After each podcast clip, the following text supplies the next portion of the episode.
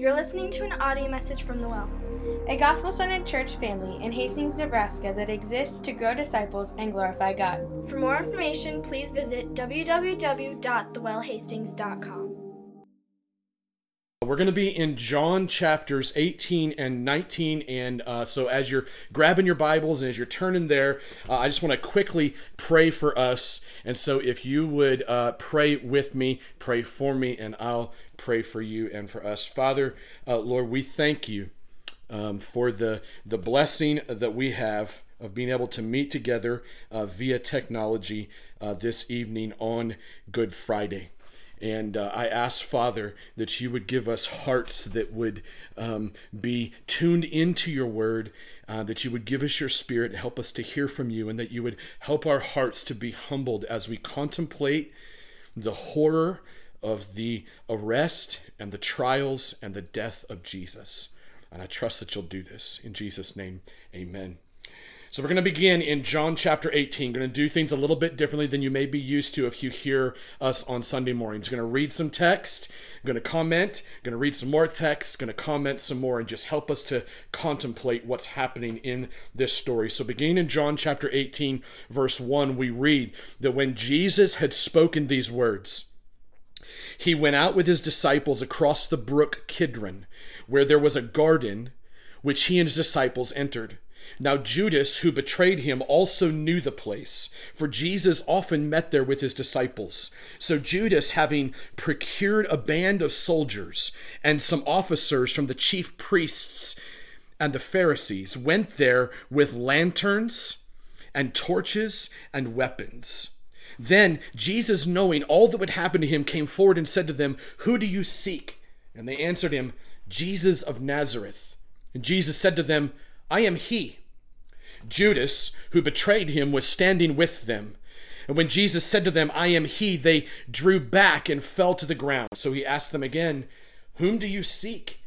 And they said, Jesus of Nazareth. Jesus answered, I told you that I am he.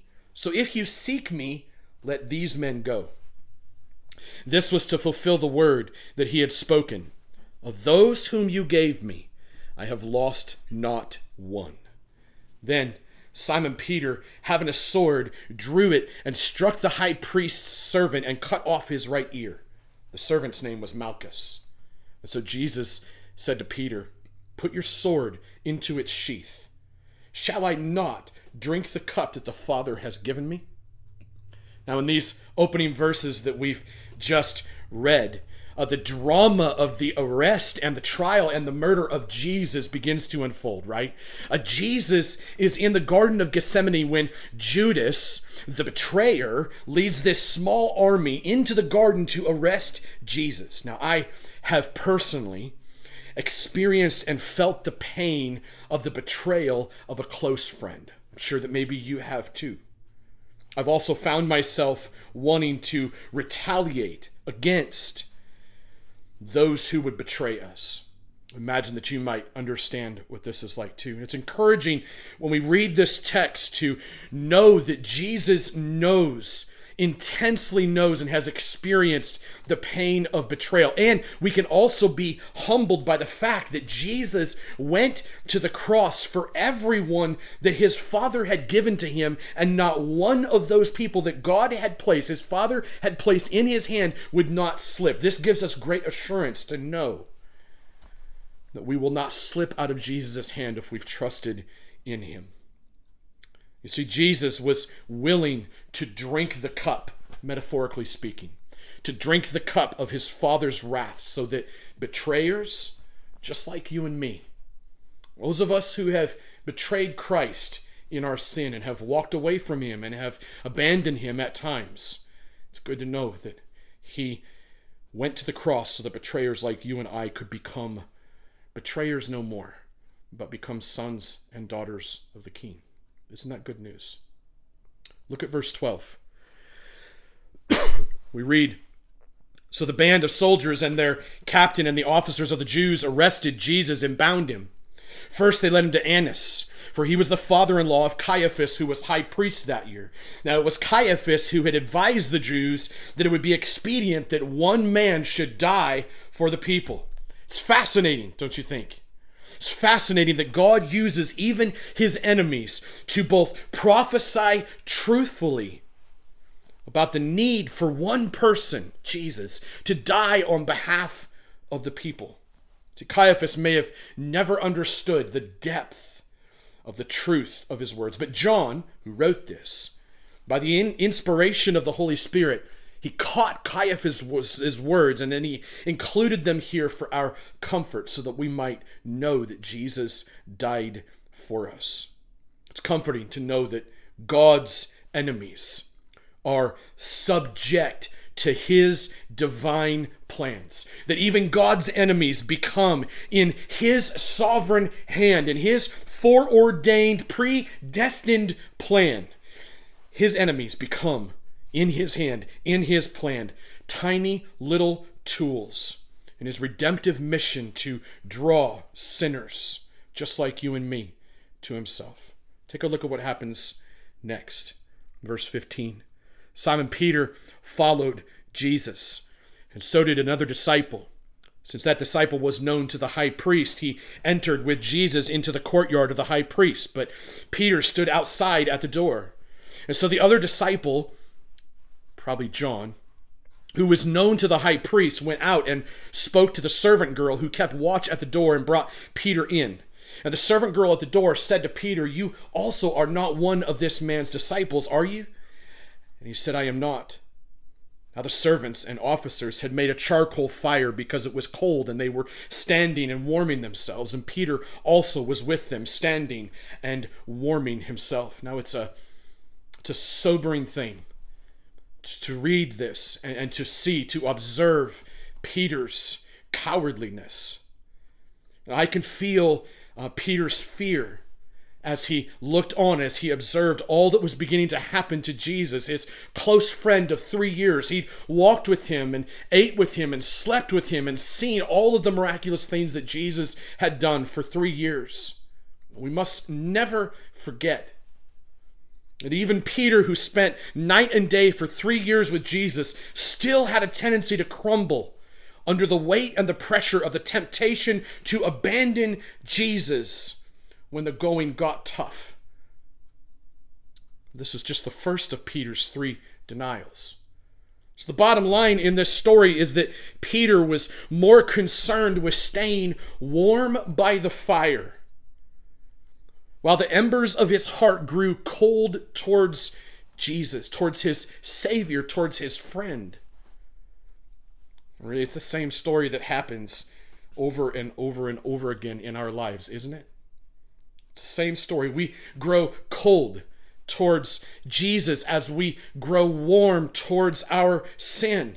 And I pray, my prayer is that the Lord would have mercy on us as we turn our attention back to the growing tension in this story. Look at verse 19. We read that the high priest then questioned Jesus about his disciples and his teaching, and Jesus answered him. I have spoken openly to the world. I have always taught in the synagogues and in the temple where all Jews come together. I have said nothing in secret. Why do you ask me?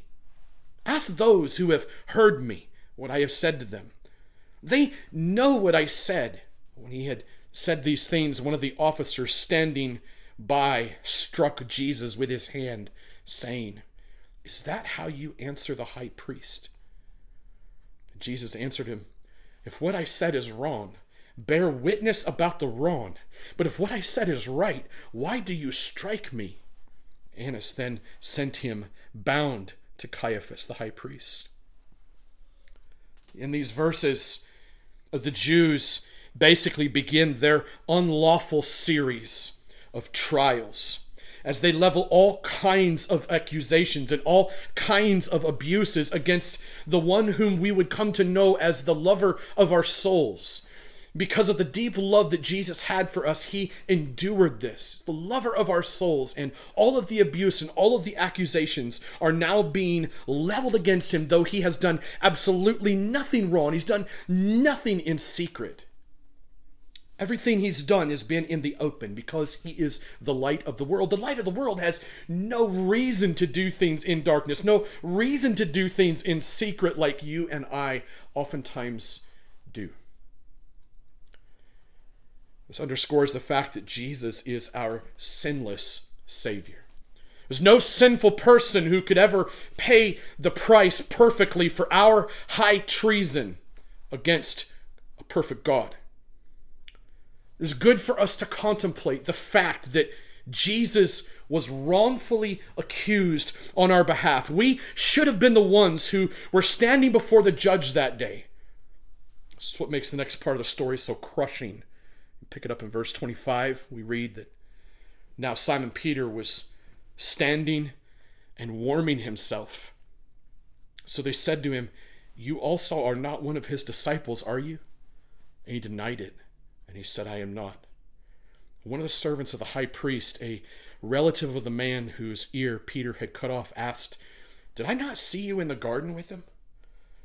Peter again denied it, and at once a rooster crowed. Once again, we return to the warmth of the sin of denial as Peter's heart grows colder and colder towards Jesus with every passing moment. I know what it's like. I'm sure you know what it's like to have warmed myself or to have warmed yourself by the fire of temptation in sin.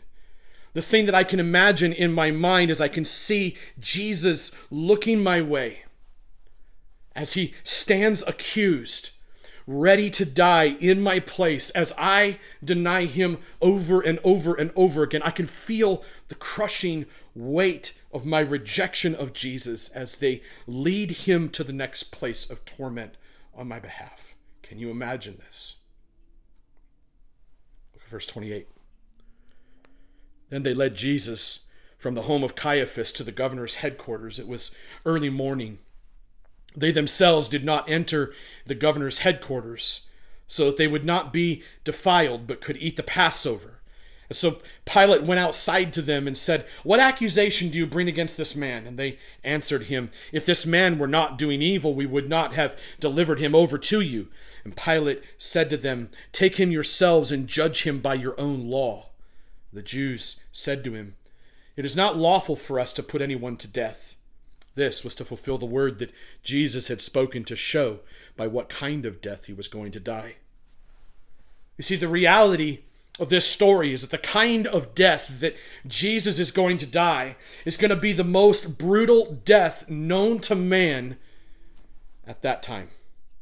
The Romans had devised a evil system of torture that they called crucifixion to kill their subjects excruciatingly and slowly and painfully. It would have taken hours and hours for someone nailed to a cross to die, mostly by asphyxiation. The Jews were so consumed with their evil hatred towards Jesus that they actually accused Jesus of being evil and they enlisted Pilate to do their dirty work for them.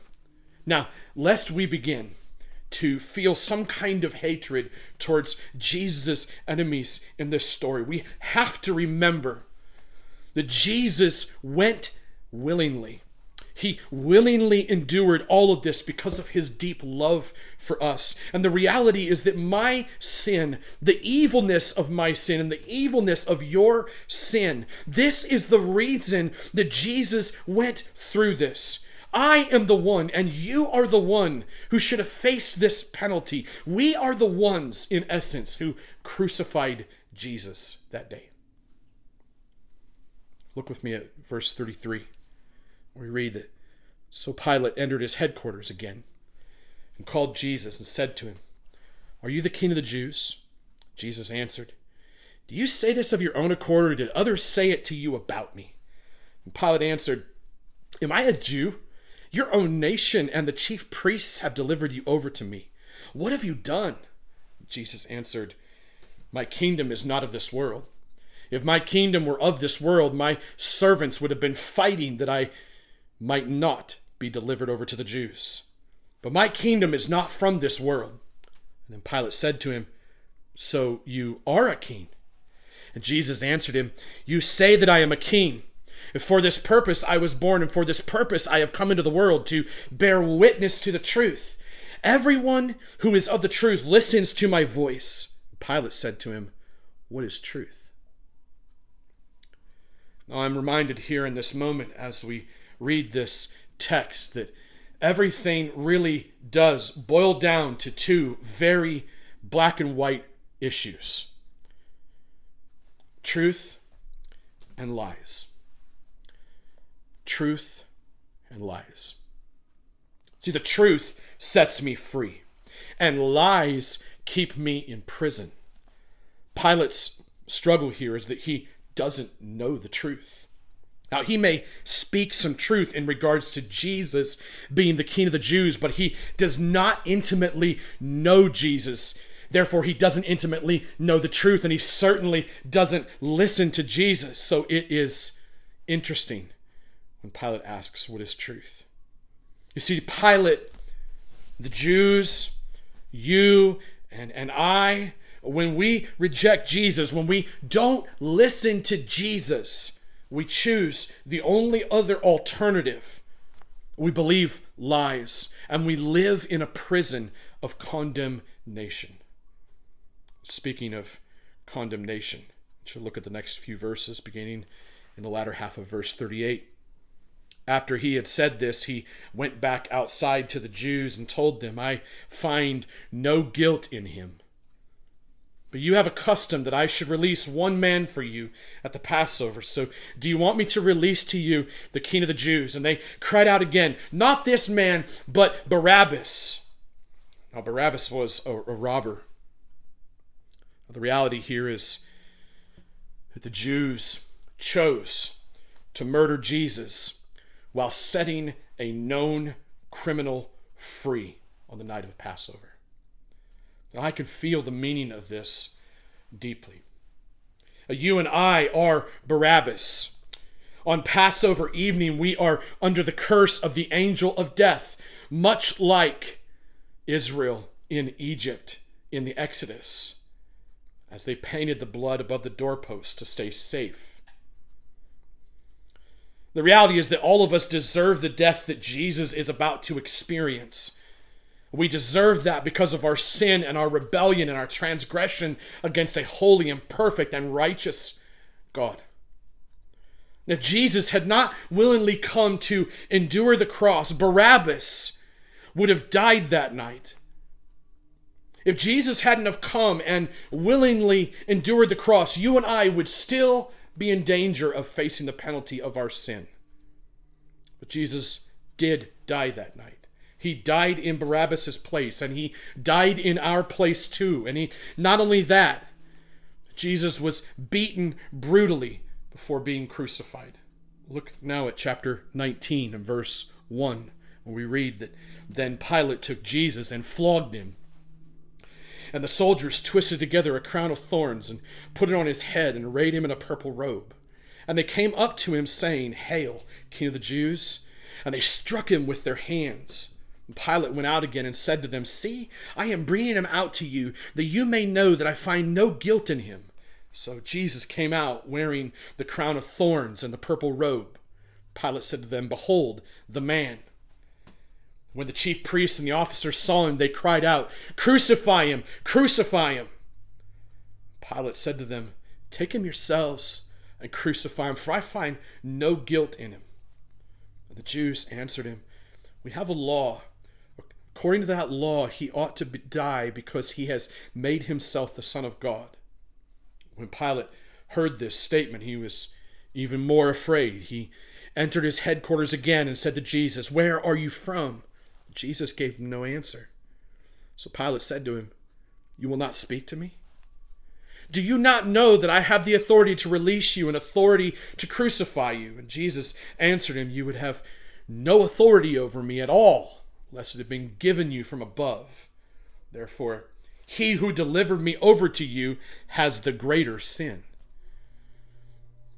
Now, Israel is the one with the greater sin because they're the ones that delivered him over to the Romans. But God, the Father, is the one with the greater authority. You see, Pilate is just merely a pawn in this evil plan of the Jews. But Pilate is also part of the redemptive plan of God. There's two plans happening here an evil plan by the Jews to murder Jesus, and a redemptive plan by God the Father to murder Jesus too.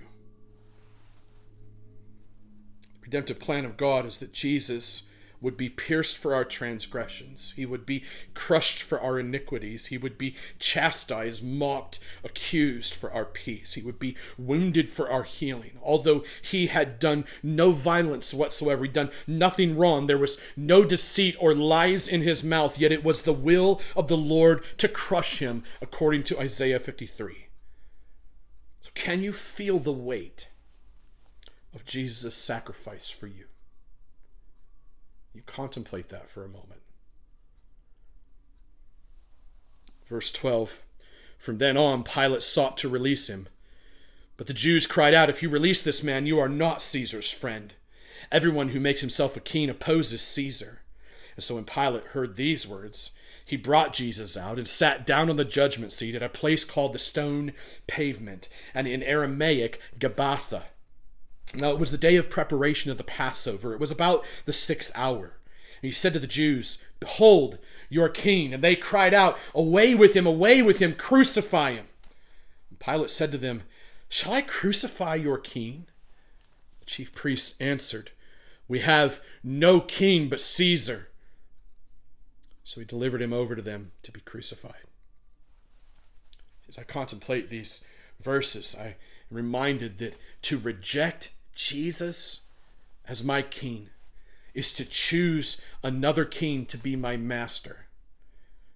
See, in making this choice, what I do is I is I choose to shout right alongside the Jews, crucify him, he's not my king.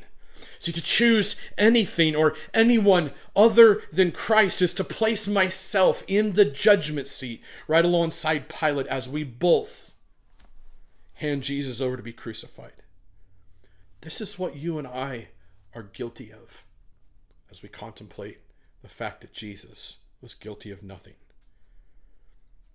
The latter half of verse 16, we read that so they took Jesus, and he went out bearing his own cross to the place called the place of a skull, which in Aramaic is called Golgotha. There they crucified him, and with him two others, one on either side, and Jesus between them.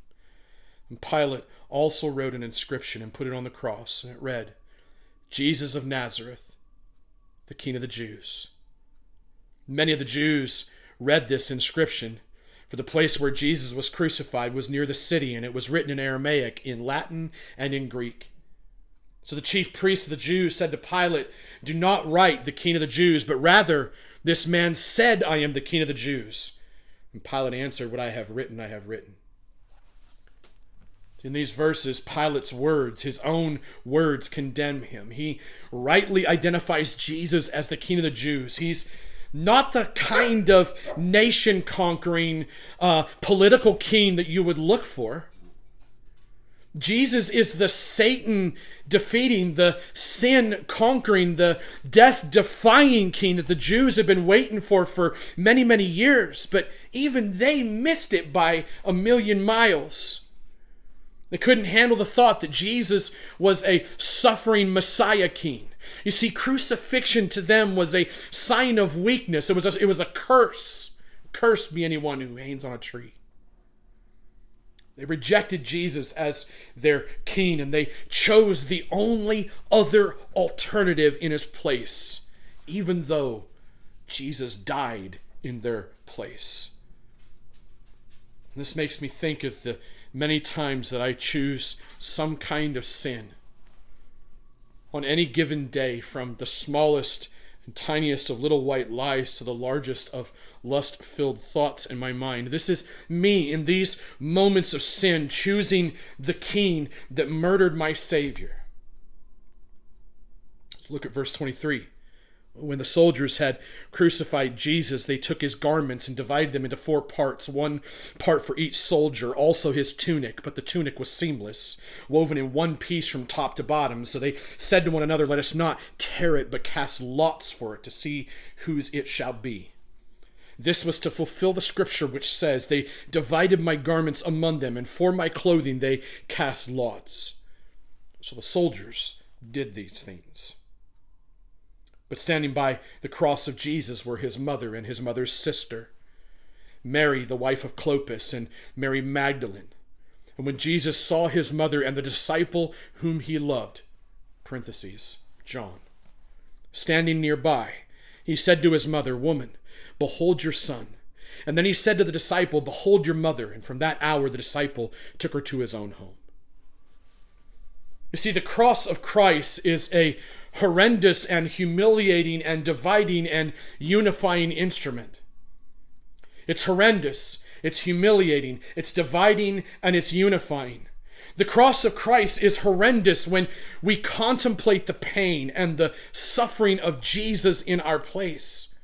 The cross of Christ is absolutely humiliating when we think about the truth that it should have been you and I hanging there instead, completely naked and exposed in front of the world. Cross of Christ is dividing when you think about his enemies dividing his clothes among them, but it's also dividing when you recognize that anyone who rejects Jesus does not belong to Jesus' family. They're only there for the sport, they're only there for the entertainment of things. You see, the cross is no laughing matter, but for them it was a laughing matter, and it divided them from among the family of the redeemed. The cross, thankfully, gladly, is also unifying for those who trust in Jesus. Just like the disciple, John. And just like Jesus' mother, followers of Jesus, believers in the cross of Christ, we unite together around the cross of Christ to care for one another. You see, the bloody cross is what unites us as believers because through this instrument of torture and pain and death, we become true family with God as our Father. Look at verse 28. We read that after this, Jesus, knowing that all was now finished, said to fulfill the scriptures, I thirst. A jar full of sour wine stood there, so they put a sponge full of the sour wine on a hyssop branch and held it to his mouth. And when Jesus had received the sour wine, he said, It is finished. And he bowed his head and gave up his spirit. See, this is the moment this is the apex of the whole story. This is the, the climax of the chapters that we've been reading today. Jesus' physical thirst being quenched with sour wine on a hyssop branch. It reminds me of the sourness and the bitterness of my sin that makes my entire being thirst. The only thing that can satisfy, the only thing that can transform my thirst is the blood of Jesus.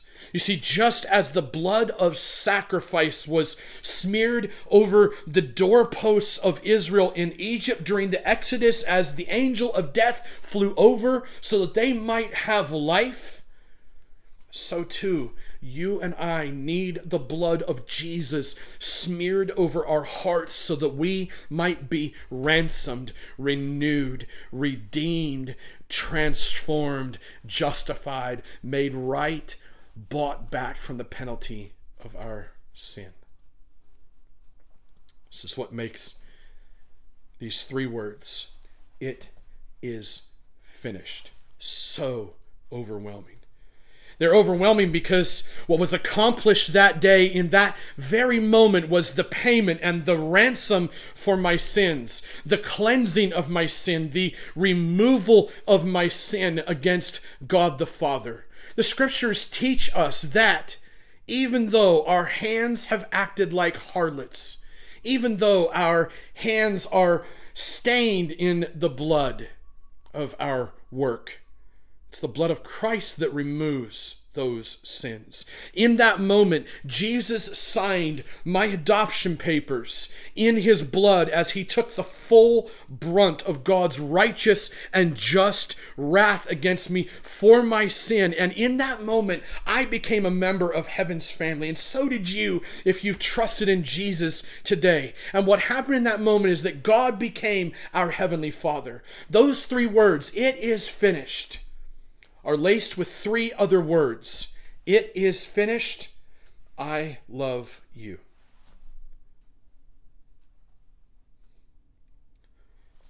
since it was the day of preparation, verse 31. And so that the bodies would not remain on the cross on the Sabbath, for that Sabbath was a high day. The Jews asked Pilate that their legs might be broken and that they might be taken away. So the soldiers came and broke the legs of the first and of the other who had been crucified with him. But when they came to Jesus and saw that he was already dead, they did not break his legs. But one of the soldiers pierced his side with a spear, and at once there came out blood and water. He who saw it has borne witness. His testimony is true, and he knows that this that he is telling the truth. Catch this, that you also may believe. For these things took place that the scripture might be fulfilled. Not one of his bones will be broken. And again, another scripture says, they will look on him whom they have pierced. You see, John is so careful to cover all of the legal and all of the prophetic connections so that you and I would have no reason, no excuse not to believe. All the prophetic fulfillment that is taking place throughout this story is very similar to covering the state of Texas with a, f- a few feet deep, the entire state, a few feet deep with silver dollars, and then drop one silver dollar into that mix with one side of that silver dollar painted white, and then drop a blindfolded man on a parachute from a helicopter into the state of Texas and instruct that man to grab the one silver dollar and then he actually accomplishes it on his first try. You see, that's the odds of Jesus being the one who fulfills all of these prophecies. And, and, John records these things so that you and I might have the opportunity to believe. And the question in all of this is do you believe? Do you believe in Jesus? Not do you believe in the Americanized version of Jesus with the blonde hair and the blue eyes and the white skin. Not do you believe in the Hollywood version of Jesus. Not do you believe in the Facebook meme version of Jesus, but do you believe in the biblical Jesus? Verse 38 after these things, Joseph of Arimathea, who was a disciple of Jesus, but secretly for fear of the Jews, asked Pilate that he might take away the body of Jesus. And Pilate gave him permission. So he came and took away his body. Nicodemus also, who earlier had come to Jesus by night, came bringing a mixture of myrrh and aloes, about seventy five pounds in weight. So they took the body of Jesus and bound it in linen cloths with the spices, as is the burial custom of the Jews. Now, in the place where he was crucified, there was a garden, and in the garden a new tomb in which no one had yet been laid. So, because of the Jewish day of preparation, since the tomb was close at hand, they laid Jesus there. So this is the word of the Lord to us today. We end our time this evening with Jesus' body laying bruised and bloodied and beaten and murdered and dead in a borrowed tomb. All of the horror of this day happened according to the plan of the Father and the Son and the Holy Spirit. This plan was put together before the foundations of the earth were laid. Before God created anything in the material world around us, He made a plan. And in that plan, there was a list. And on that list, your name was on it. And that plan and that list in- included this horrendous death of His one and only Son, Jesus who, according to Hebrews, for the joy that was set before him, endured the cross and despised the shame. Why? So that you and I, according to John 20, verse 31, may believe that Jesus is the Christ, the Son of God, and that by believing, you and I may have life in his name. And the question that still remains is do you believe? Is this the Jesus that you believe in? I want to pray. Father, I pray that you would take this word and that you would apply it to our hearts this evening. That you would help us to walk away from this and, in some respect, be gripped by the horror of the story, by the depth of the story. Lord, that you would capture us by the power of your Spirit and that you would help us to feel the weight of our sin and the horror of the death of Jesus in our place, that you would help us to be humbled, to be quieted, and to contemplate the horror of the cross. In Jesus' name, amen. You're listening to an audio message from The Well, a gospel centered church family in Hastings, Nebraska that exists to grow disciples and glorify God. For more information, please visit www.thewellhastings.com.